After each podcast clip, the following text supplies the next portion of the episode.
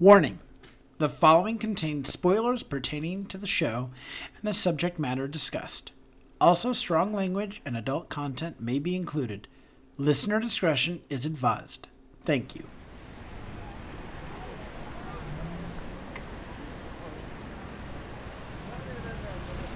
I'm so excited to be visiting this place. I know. It was so nice of Angelo to invite us to see him at the Slipper Room. And I'm also excited to see a burlesque show. Come to think of it, my first burlesque show. Really? You've never seen a burlesque show until tonight? Not unless you count what we saw last evening, no. Oh, wow. Then you are in for a real treat. Get excited! We better hurry so we aren't late. Sounds good to me. Lead on!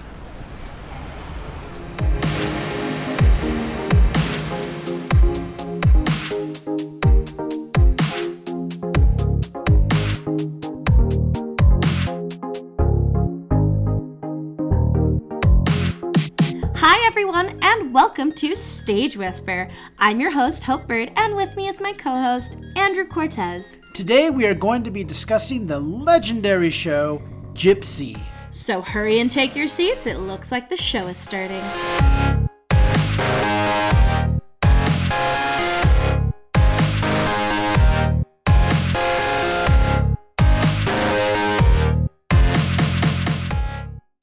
Hello, everyone, and welcome into today's performance of Stage Whisper. Curtain up, light the lights, you've got nothing to hit but the heights. That's right, folks, we are diving into the life and times of the legendary gypsy Rose Lee as we discuss the groundbreaking show Gypsy. For this episode, we are mainly going to be focusing on the most recent revival in 2008.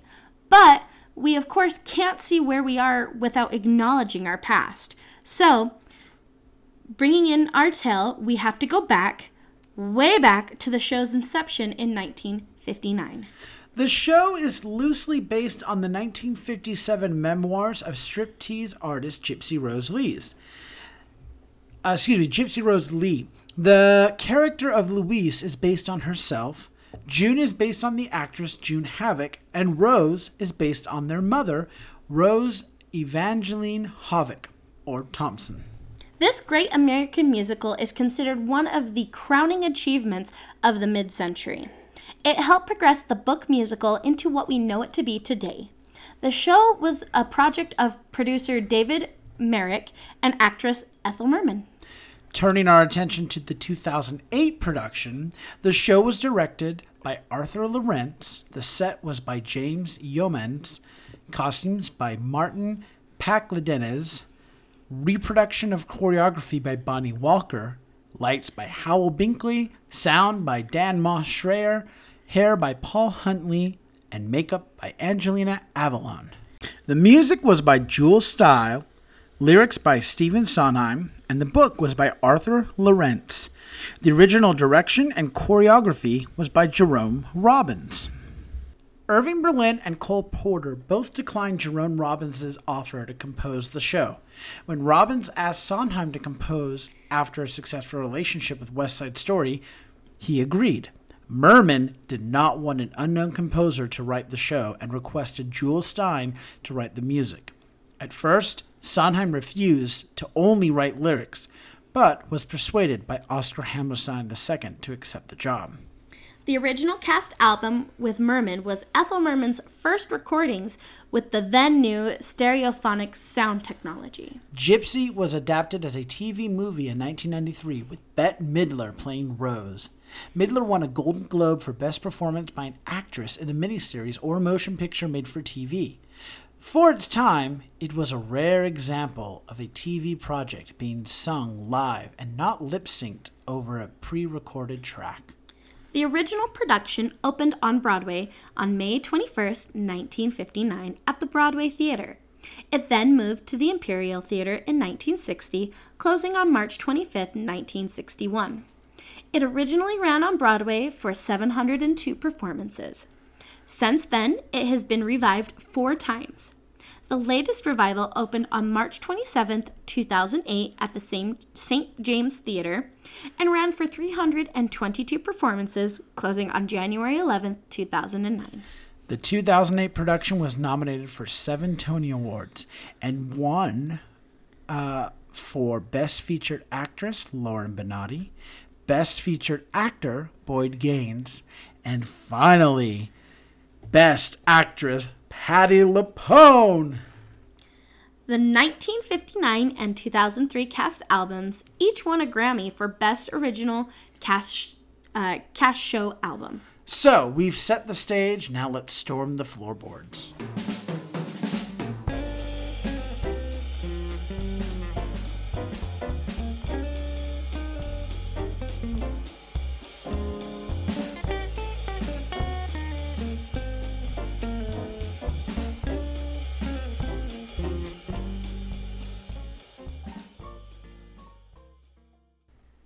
We start the show at an audition for a children's vaudeville show put on by Uncle Jocko. Here we see baby June and her sister Louise perform their kitty act. May we entertain you? June is an extroverted, talented child star, and Louise is the slightly older, shy one. We are introduced to the girl's mother, Rose, as she interrupts their performance to remind Louise to sing out. Rose is the archetype of a stage mother. She is aggressive, domineering, and is always pushing her children to perform. They sing their song over and over again at different shows on the circuit, with June always as the centerpiece and Louise often as one of the many backup dancer boys.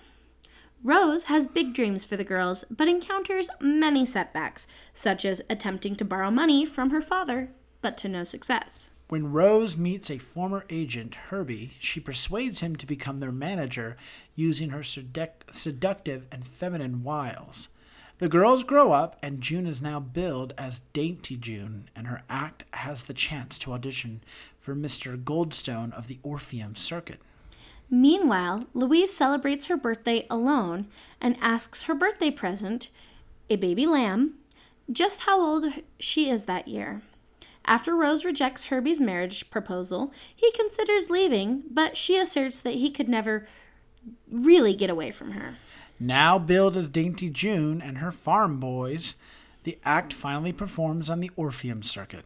June is soon offered a place at a performing arts school after the audition.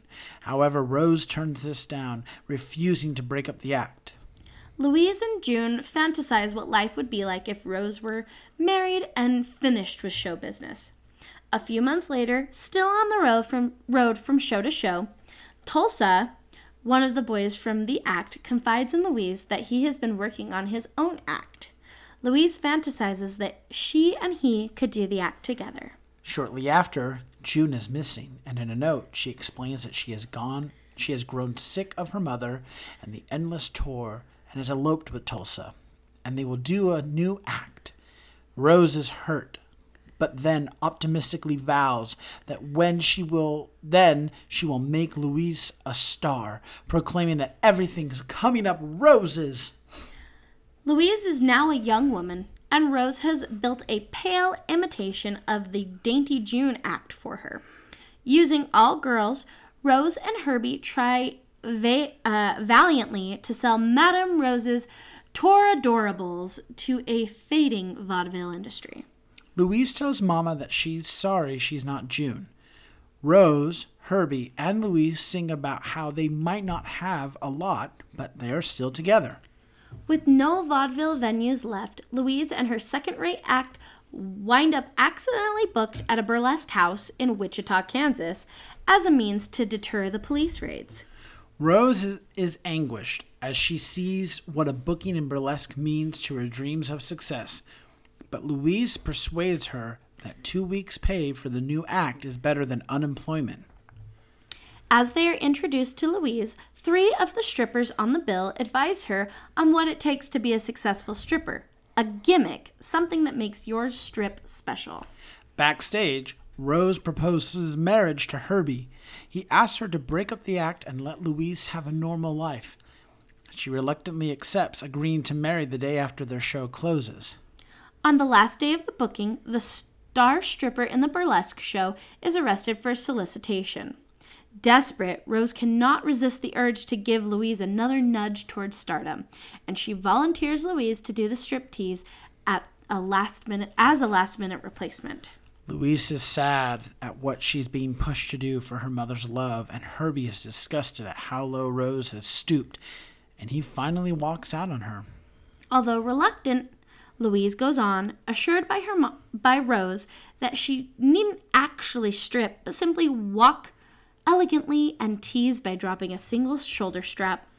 Shy and hesitant, she sings a titillating version of the old Kitty Axe song, May We Entertain You. She removes only her glove, but she speaks directly to her audience, which becomes her gimmick. Louise becomes secure, always following her mother's advice to make him beg for more and then don't give it to him. The song becomes brasher and brassier, and more and more articles of clothing come off. Ultimate, Louise becomes a major burlesque star and does not need her mother anymore. Rose and Louise, who have who have become the sophisticated excuse me, Rose and Louise, who has become the sophisticated gypsy Rose Lee, have a bitter argument. Rose, feeling sad, useless, and bitter, reveals that the true motivation for all of her actions has been to live vicariously through her daughters, to chase stardom that she wanted for herself and not for her children. She realizes that she has driven away June, Herbie, and now possibly Louise. She displays the talent that could have been under different circumstances as the name Rose flashes in neon lights. After her admission of, to Louise, mother and daughter tentatively move toward reconciliation in the end. Depending on the production, the end has been altered to see a not so happy ending. Sometimes we see Louise walking away as Rose's name in lights slowly fades. In others, we see Rose stare longingly at the stage as the two leave. The, The end.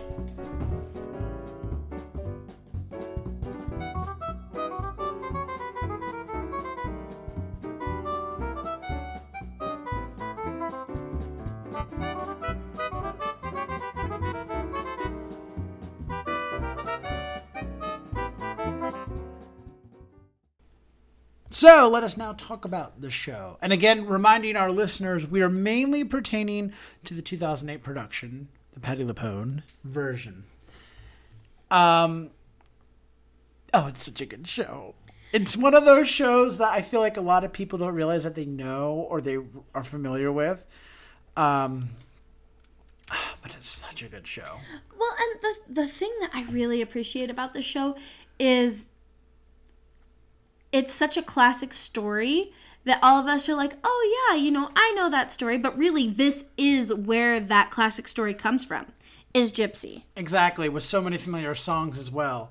Um, I remember when we were talking and we were going over the story, we actually watched the film to refresh our memory, but as we were talking, you were like, I just, I don't think I remember this show. And I was like, no, trust me, you do. And then when we came back and we met to finalize our script, you said, there were a lot more songs in the show than I thought I that I recognized than I thought I did, and I was like, "Oh yeah, no, this is one of those shows that cranked out hit after hit after hit." You know, in fact, as we just read the summary, I'm sitting there singing the songs. You know, if Mama were married, um, everything's coming up roses.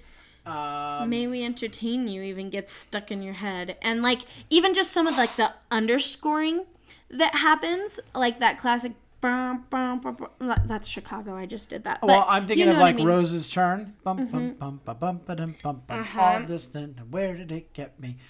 I mean, it's it's iconic. It is one of those cornerstone shows that it just gets under your skin, into your veins, and it's it's it's it's an artery of the of the theater. Mm-hmm. You know, um, pertaining to the 2008 production, I want to start with the costumes. They were just this beautiful, classic, iconic look. Very perfect for the time. Very simple. Mm-hmm. You didn't need a lot to. Well, I mean, of course, they didn't have a lot. I mean, you weren't going to get these ornate, you know, follies looking costumes. Well, no, because it was, 1920s, so we had, you know, or at least that's where the story starts, is in the 1920s. And by the time we get to the end, we are more in, you know, Great Depression era. But seeing these simple looks, you know, uh, Rose in this blue dress, Louise is in this like gray dress, Herbie's in that gray suit. In fact, that gray suit, I remember when we did Will Rogers Follies and seeing the character of Will Rogers in that gray suit for the Depression. That's exactly what um, Herbie wore. It looked exactly the same, you know. And I'm just like, okay, yeah, they're just very simple.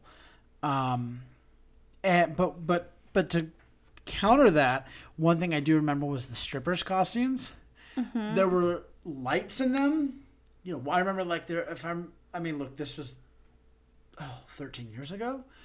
But I just I, I I'm having these flashbacks to like Statue of Liberty and there were lights on the brazier and everything like that. But they were these fanciful, not ornate. They they were just burlesque, you know. Um, pushing the envelope. Obviously, you knew what they were. Tawdry, tongue in cheek, in all the right ways. It was sexy for the theater without being sex, if that makes sense. Yeah, well, exactly. It was. It was, it was raunchy for the theater. yes for the time, but like it's it's that whole burlesque era. Well, and well, but but in this production, the way the strippers were dressed, Mm-hmm. it was very. Um, what's the word I'm looking for? Like exaggerated raunch in a theater way. okay, I can get that. Yeah, it wasn't the. Don't think about the girl with the pasties or in the balloon thing. They were meant like you knew that they were strippers, but we were kind of exaggerating that burlesque look in a sense. But it, it only make it only is gonna make sense and read like that in the theater. If you were seeing this on film or anywhere else, you'd be like, "Mm, "This looks almost um, cosplay." But because of the where the show, you know, because it was theater, it worked out perfectly. Because of course we're not going to go see nudity. Like this isn't going to be like that. We're not going to get down to where it's pasties and a well placed g string. That's not what we're going to do. It was, and it almost had a hint of old Hollywood too, which was nice. Yeah. And I really appreciated that. We've already mentioned the music and lyrics. You know, it's legendary, it's smart, it's one of a kind. I think the book goes with it, and I think the book needs to be mentioned. We've already mentioned that it was.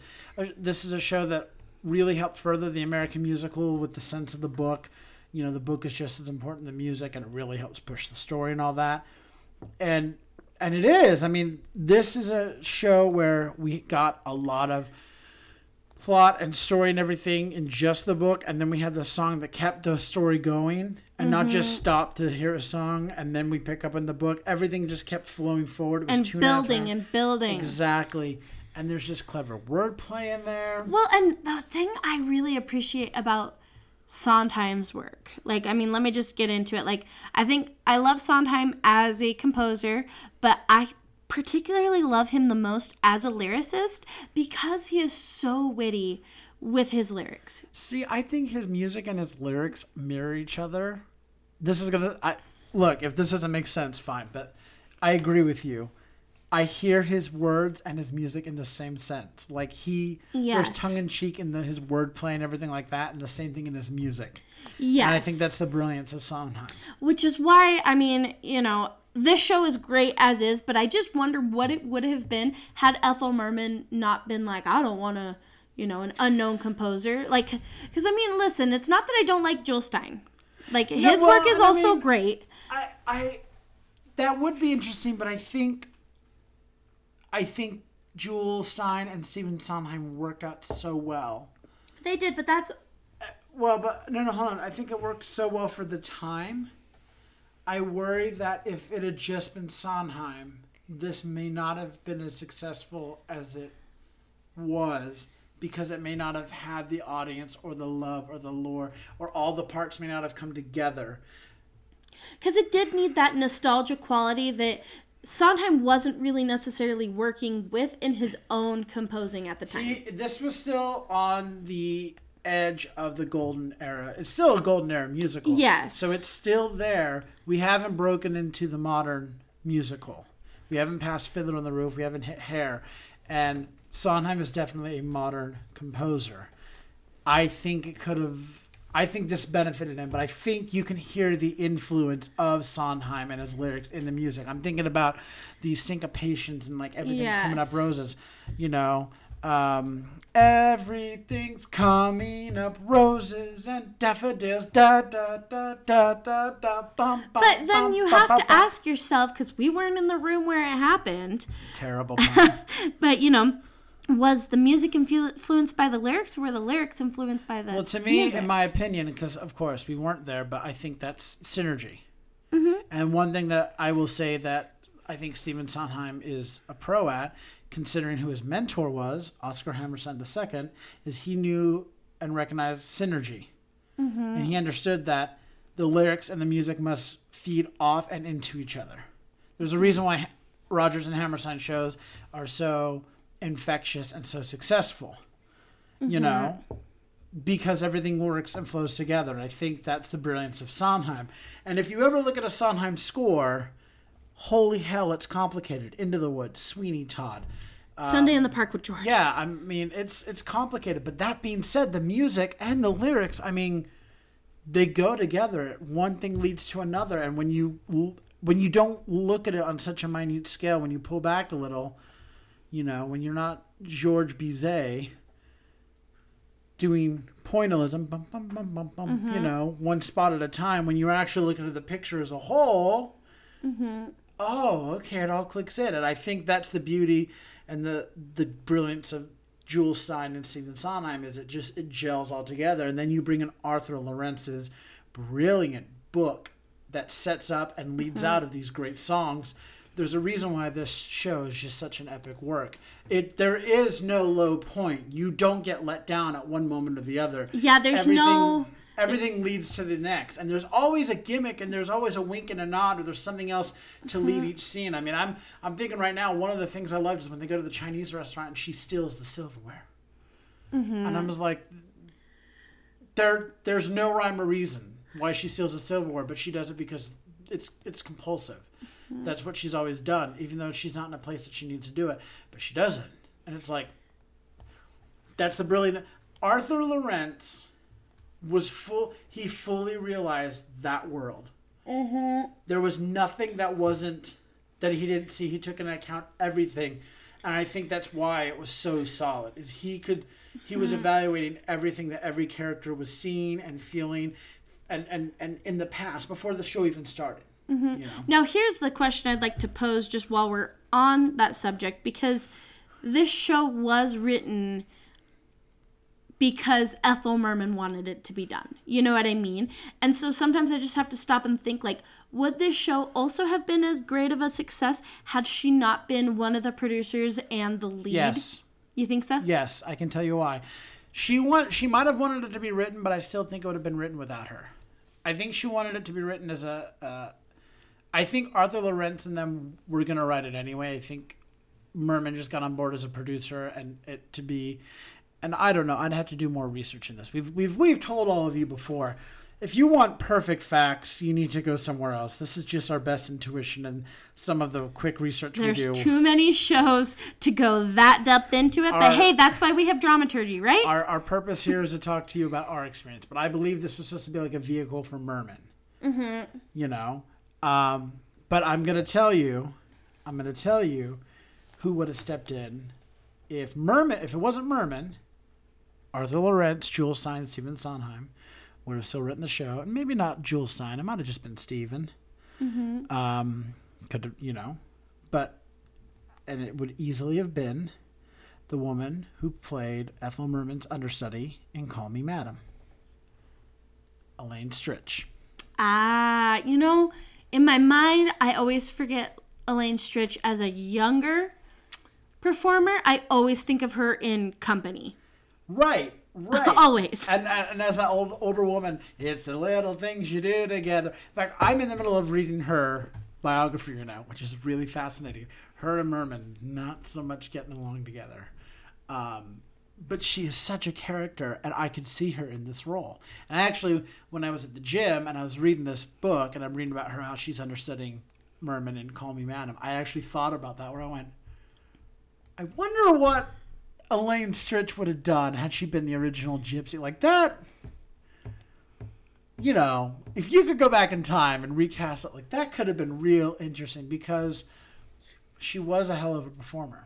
Mm-hmm. and even in her younger days, she gave it all. Um, she was very tempestuous, not tempestuous, but I. She was brilliant and smart and hmm. really talented, but she off stage she was a little bit much to handle. I mean, alcohol is a hell of a thing, but she was a brilliant artist, and she should nothing should be detracted from that. Right. Well, and I will say another thing about this story that I just love is it brings out that Broadway diva. So whoever plays Rose has to be like that classic Broadway diva. Well, she starts at a ten, and it has to go to a twenty.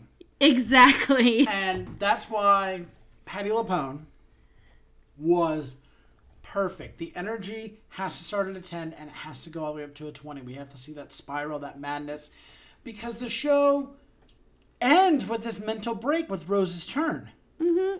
Because you can't keep slamming your head into a wall constantly without something breaking. Well, right, and I mean that's the thing is the show might end with like an exhale, you know, where they come to terms in some form or fashion, but we have this explosion in Rose's turn, and that's something that everyone loves to do because it's such a fun song, you know. Can't tell you mm-hmm. how many people when I went to school did that song, but here's the thing: you have to ded- you have to commit 110%. If you give 109%, it doesn't work. It doesn't work. So if you're going to have to end on this like I'm lighting the curtains on fire and throwing the the cats out the window and drowning the kids in the tub kind of thing, you have to start somewhere and it can't the show doesn't give that character a vehicle to accelerate from 0 to that.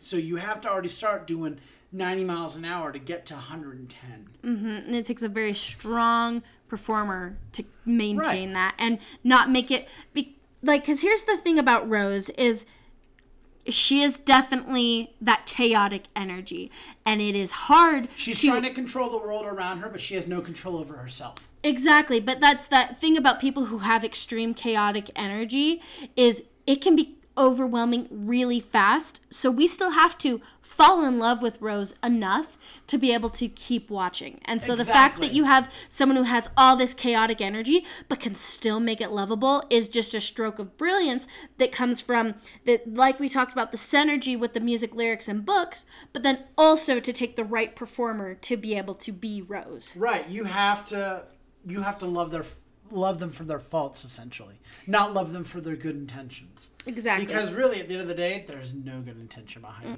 it. She might say, "I'm trying to make my daughter a star." No, she's trying to make her a star. Right, and she's falling- living vicariously through her children. because she was too afraid to go out there and do it herself. and it's easier to push someone else than it is to do it yourself. Yep. Um, just two more things I want to mention about the design and whatnot. The sets and the props were amazing, especially when we were flipping from the show to the backstage, which was great. It was very simple, but it did the trick. Some footlights showed the stage, and then we flipped around. There were some crates and boxes. Now we're backstage. We had a table and a couple chairs Well, to show that- the Chinese restaurant. I go was going to say that's the nice thing about the majority of the show being taking place in a theater. Well, and the impressive thing is that this show is in the St. James Theater, which is actually one of the larger theaters. But for all of you at home, fun fact: the St. James stage itself is actually not as big as you think it is. Yeah. We got to go on a backstage tour in another show with a friend of ours, which we'll talk about when we get to that show. But getting to see it, it was like, oh, It's tiny. oh. I mean, it's it's wide, but it's not deep. Deep. So it's one of those like, oh, okay. Um, but then also on the lights, they were balanced, they were beautiful, and the stage wasn't completely lit when it didn't need to be, which I think also helped with that. And I love the spot, the classic spotlight during Rose's striptease when she's having her mental break. You know, hi, my name's Rose. What's yours? And there's like this perfect spotlight on her so that she's not. I don't know. It's not the classic spot. Be, you know, there's someone on stage and I have to light them. It's that burlesque It- spot. if well, and it's sense. it's kind of uh, th- this is going to sound crazy, but follow me on this. It's the insanity spotlight. It's the one that when Well- it goes on, you can tell that you're living in a world between what's real and what's not. Kind of. It's well, no. I was thinking more of like that classic vaudeville spot. like the cabaret. Think about that spot that it doesn't light the performer from head to toe. Mm-hmm. So it starts with just her face, but then it goes to her face and waist, and it's less about lighting the actor and more about creating an image. Yes. You know, the as she spirals more into her delusion, her insanity, the rest of the lighting comes in, and I know what you're talking about, and it creates that. It, it literally creates like that foggy, like re- Dream world. Like Yeah. we're in between reality and not. that limbo where like we have no idea where we're at. This show has seen some legendary cast members, including Miss Patti LuPone.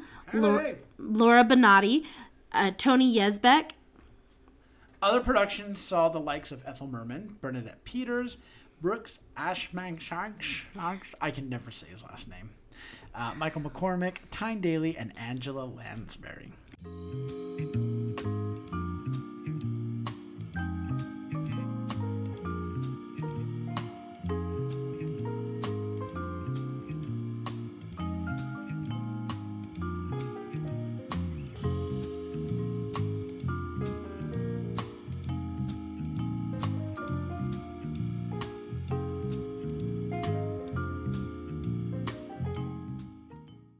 Now, I know we've started trickling into it, but let's discuss the theatrical impact.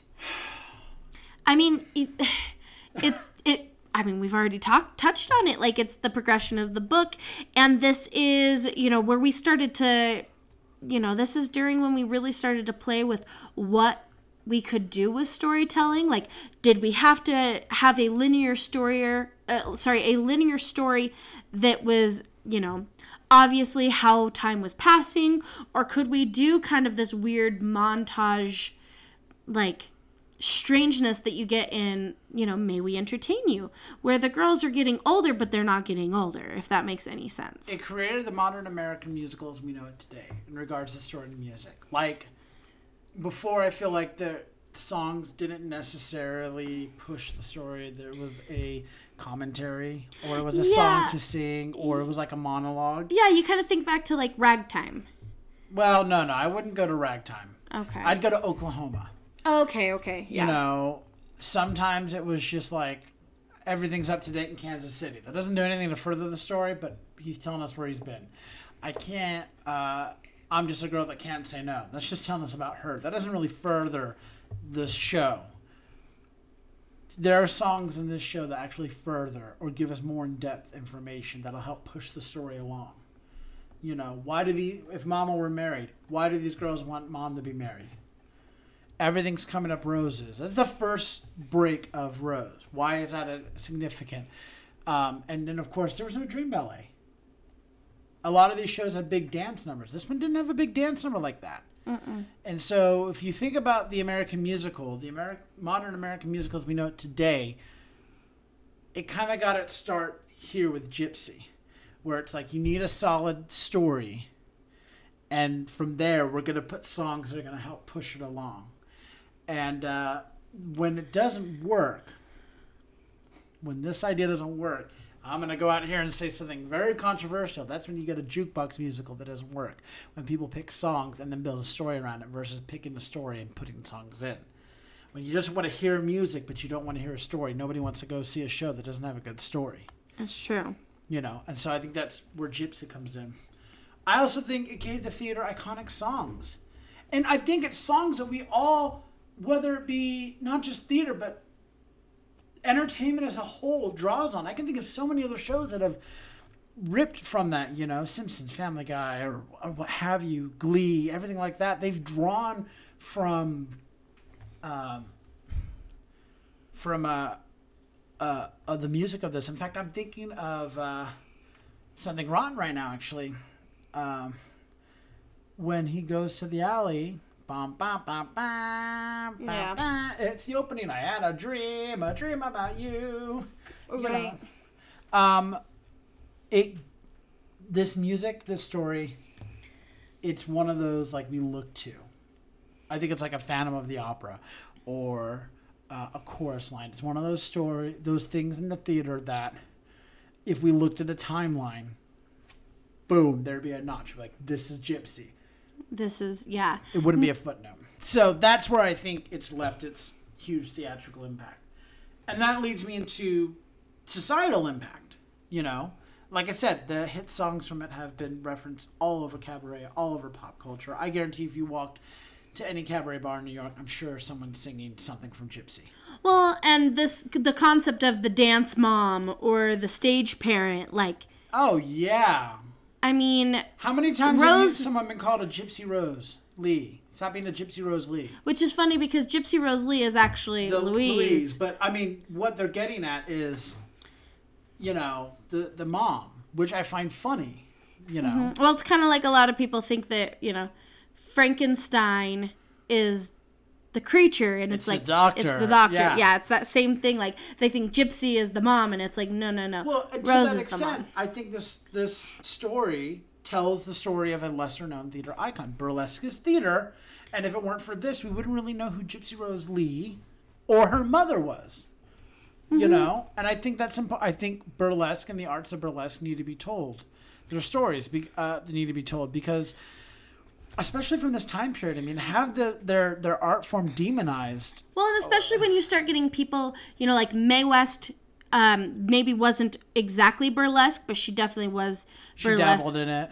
Yeah, and just this whole uh, idea that happened, you know, adjacent to the vaudeville scene was the burlesque scene where you had the, um, oh my gosh, what were they called? Obscenity laws. A lot of people don't know about the obscenity laws, and which were just completely ridiculous. But right, but to By understand, standards. right, but to understand how the the the set the the wheels in motion for where we eventually got with the uh, the Stonewall riots, like reverse, like clear back to starting during this like burlesque era. well, a lot of thing, a lot of rights and a lot of things with the union come from the burlesque as well. You know, um, and I also feel that this latest revival helped bring the golden era musica. A golden era musical into the 21st century. Um, still, and, and what's significant is it's still being helmed by one of the original creators in Arthur Laurents. Uh, I'm not saying that the golden era musical wasn't in the 21st century, but I feel like, and look, I could be naive and I can be wrong, and you know, if I'm wrong, send us an email. I'll be wrong. That's fine. But I don't recall a golden era musical that everybody was like, oh my god. Now it could be Patti LuPone, but I mean, everybody knows Gypsy. You know what I mean? I mean, of course, we all know Oklahoma and all that, but everybody knows Gypsy, and for it to make such a huge return, I mean, to be revived again and again and again to and have this again. huge success off Broadway at, uh, oh, I can't remember where it was done at first. I, I wanted it. It's not second stage. Uh, it's escaping me now. But to be done there, and then to be done, to be brought to Broadway, and just have such a great run. I mean, yeah. So, final question then: Is the show still relevant? I mean, absolutely. I mean this this classic story of, you know, living vicarious through your children, that's a timeless story. I couldn't be any more important than now, right? Right. Um, it's it's legendary. Ah, it's a cash cow, a barn burner, a smash. It's popular with all audiences. And if you don't know Gypsy and you haven't seen Gypsy, as soon as you see it, you become obsessed. Absolutely. Sometimes we just need to see a classic story, a familiar story to escape with, you know. And and this is like one of those shows like, you know, the great works of Shakespeare and whatnot. The actors like strive for. This is one of those shows that the great actors of in our in mm-hmm. theater want to play, and so it brings out the best talent. And I'm looking at it and I'm going, okay, so we've gotten Patti LuPone to play it. Okay, who's next in in the in the lineup that's gonna step up and play Herbie and Louise and Rose? Like, who's gonna step up and play these roles? I'm excited to see who our next Rose is. Who who is that person out there? I, in fact, listener, I would be interested. Comment on our Facebook or our Twitter or Instagram or send us an email. Who do you think would make the if, if when they remount when they mount the next uh, revival? Who do you think would make the bec- best uh, uh, Rose? Yeah. Because that would that's an interesting question. I'm I'm gonna lead. Part of me wants to lead towards. um I can see your face. Stephanie J. Block. I didn't even think of her. Yeah. Stephanie J. Block for No, I sure. was thinking of what's her name? She played in The King and I. oh, um, Kelli O'Hara. yes. But Stephanie J. Block. Oh. She has that character down. Or Sutton Foster. Sutton Foster. Sutton. But I think Stephanie J. Block has more of that mom yes. to her. Yes, I definitely Oh, I didn't even think of her. You're welcome. Oh, that would be. And so then who would play Louise? Ooh. Ooh, that's a good question. Um, Courtney Avinash. No. Um, love Courtney. Um, Louise. A younger, a younger ingenue. well, part of me was thinking Laura Osnes, but eh, nah, not necessarily. She's too Disney princess. The thing is, is I think the next gypsy that they do. Okay, hold on. I'm gonna, I'm gonna throw out something here. Uh. Oh, she's playing Persephone in Hadestown. Would be a great rose. Yes. Because the next gypsy they're gonna do is gonna have POCs. Yes. Norm Lewis is gonna play Herbie. You think so? There, there it is. Tell us what you think out there. I, we want to hear from you. Like this is fun. This is fun. I can't wait to see Christopher. Jackson would make a good Christopher Jackson would make a really good. Herbie. Uh, oh, you know, Phillipa Soo could also be a good Louise. You know, she could. She would make a, a decent Louise. Yeah. Uh, oh, and Kerry Butler could also make a really good Rose. Kerry Butler, though, I would like to see Kerry Butler as Dainty June. I could just see Kerry Butler like read a catalog. Honestly. I freaking So. love Kerry Butler.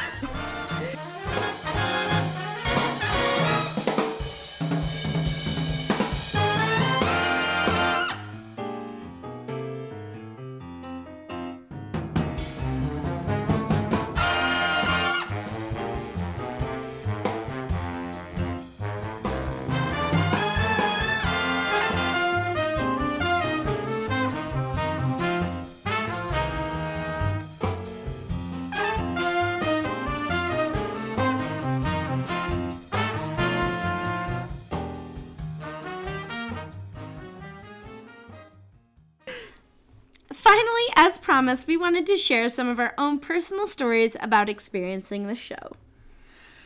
so I had the privilege of seeing the show back in 2008. And I talk a really mean game of seeing the show, but I've actually only ever seen the movie. So I won't. I mean, this won't be a huge long one, but I got to see Patti LuPone, Laura Benanti. It was amazing.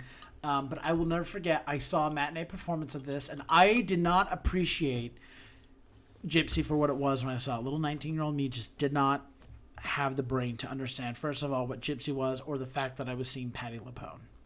But I remember uh, being at the matinee eh, and um, sitting there, and an announcement came on and said, Ladies and gentlemen, we'd like to inform you uh, Miss Patti LuPone sprained her ankle earlier in a rehearsal. And you heard an entire theater just, oh, because we thought, you know, oh, she's not going to be on tonight, today. And they went, but she will still be going on, but she may not be performing all of the moves she is blocked to do. And everyone just erupted with laughed, like, yes, oh, praise the Lord, you know. And Patti LuPone was absolutely phenomenal. Absolutely phenomenal. You know who, what we haven't talked about? Speaking of Patti LuPone being phenomenal in this role. oh, wait, hold on, I'm getting there. Okay. So after the show, I did the kiss and cry line. Laura Benanti, Patti LuPone, signing autographs, and someone did do the clap back, the call back to her famous line when she won the Tony Award, where they were so happy to see her and said, "You finally did it! It's been 29 years, damn it!" You know, and 29 years. She was long overdue, and she earned that Tony Award, mm-hmm. and then some. One of my favorite Tony Award acceptance speeches I've ever seen because as she's going, she the music is playing to be like, hey, wrap it up, and she just like being the diva that she is, and I mean that. Shut that music up! It's been 29 years. And when I say Broadway diva, like I don't mean like, oh my god, that's a diva. No, I mean like queen. she's on the let Mount me Rushmore kiss. Yes, yeah. let me kiss the ground you walk on. Your excellence, like royalty. Eh, for all of you out there, a couple things you should know. First of all, look up Patti LuPone's acceptance speech from the 2008 Tony Awards. You will not regret it. Second of all, go out and read Patti LuPone's autobiography. you will also not regret it.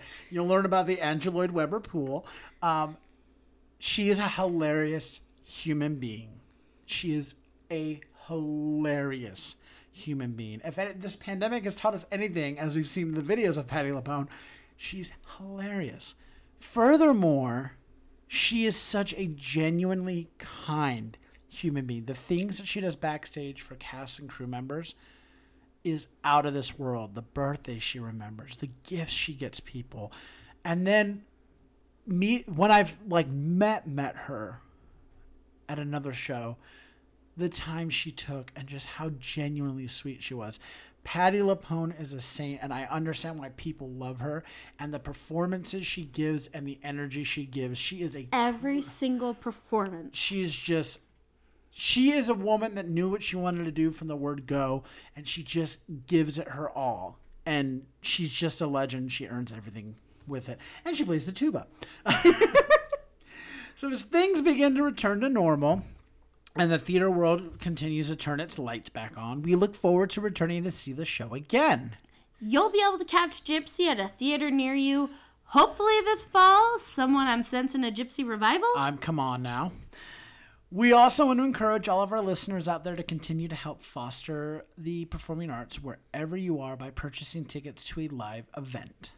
Please join us as we continue to raise the curtain on this long overdue second act. We'd also like to give a quick update. Oh, I'm so excited to get to say this. A quick update on the reopening of Broadway. Congrats to the company of Pass Over, now playing at the August Wilson Theater. Welcome back to the cast of Chicago, now playing at the Ambassador Theater. Back on Broadway, Hadestown, eight times a week at the Walter Kerr Theater. Back at the Richard Rodgers Theater, we welcome Hamilton back to Broadway. Manhattan Theater Company reopens at the Samuel J. Friedman Theater with Lackawanna Blues now playing. Disney's The Lion King is now entertaining audiences at the Minskoff Theater. Sara Bareilles' hit musical waitress is serving up laughter and joy at the Ethel Barrymore Theater. Come soar with the cast of Wicked, which is now open at the Gershwin Theater.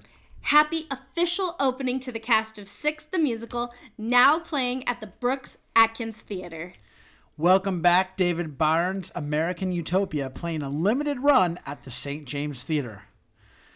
We are so excited that Broadway is turning its lights back on. Let me say that again. It's, not, it's worth saying again. We are so excited that Broadway is turning its lights back on and can't wait to share in the magic of the Great White Way. We will be sharing special episodes when we return to New York City in a few weeks. And speaking of New York City in a few weeks, make sure you tune in Sunday, September 26th, CBS and Paramount Plus to the Tony Awards. That's right, friends. The Theater High Holy Day back at you. Starting starting at uh, I think it's six o'clock. We're going to find out for sure on the next episode on CBS with the Tony Awards, hosted by Audra McDonald, followed by a special concert, Broadway Back, hosted by Leslie Odom Jr. on Paramount Plus. And I know it's on two different platforms, two different networks. I get it. I know there's some discrepancy, but guys, the Tony Awards and Broadway Back. I mean, we're ushering fall in, we're ushering the theater back in. We get a special September I can't edition wait. I of can't the. Tony Awards. And Audra McDonald. Speaking of Oh, legends. Audra.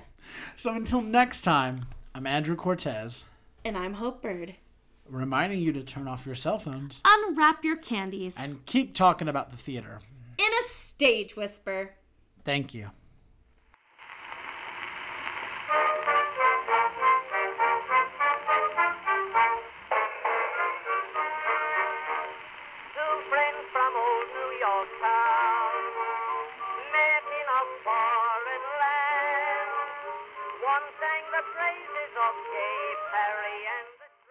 If you like what you hear, please leave a five star review, like, and subscribe.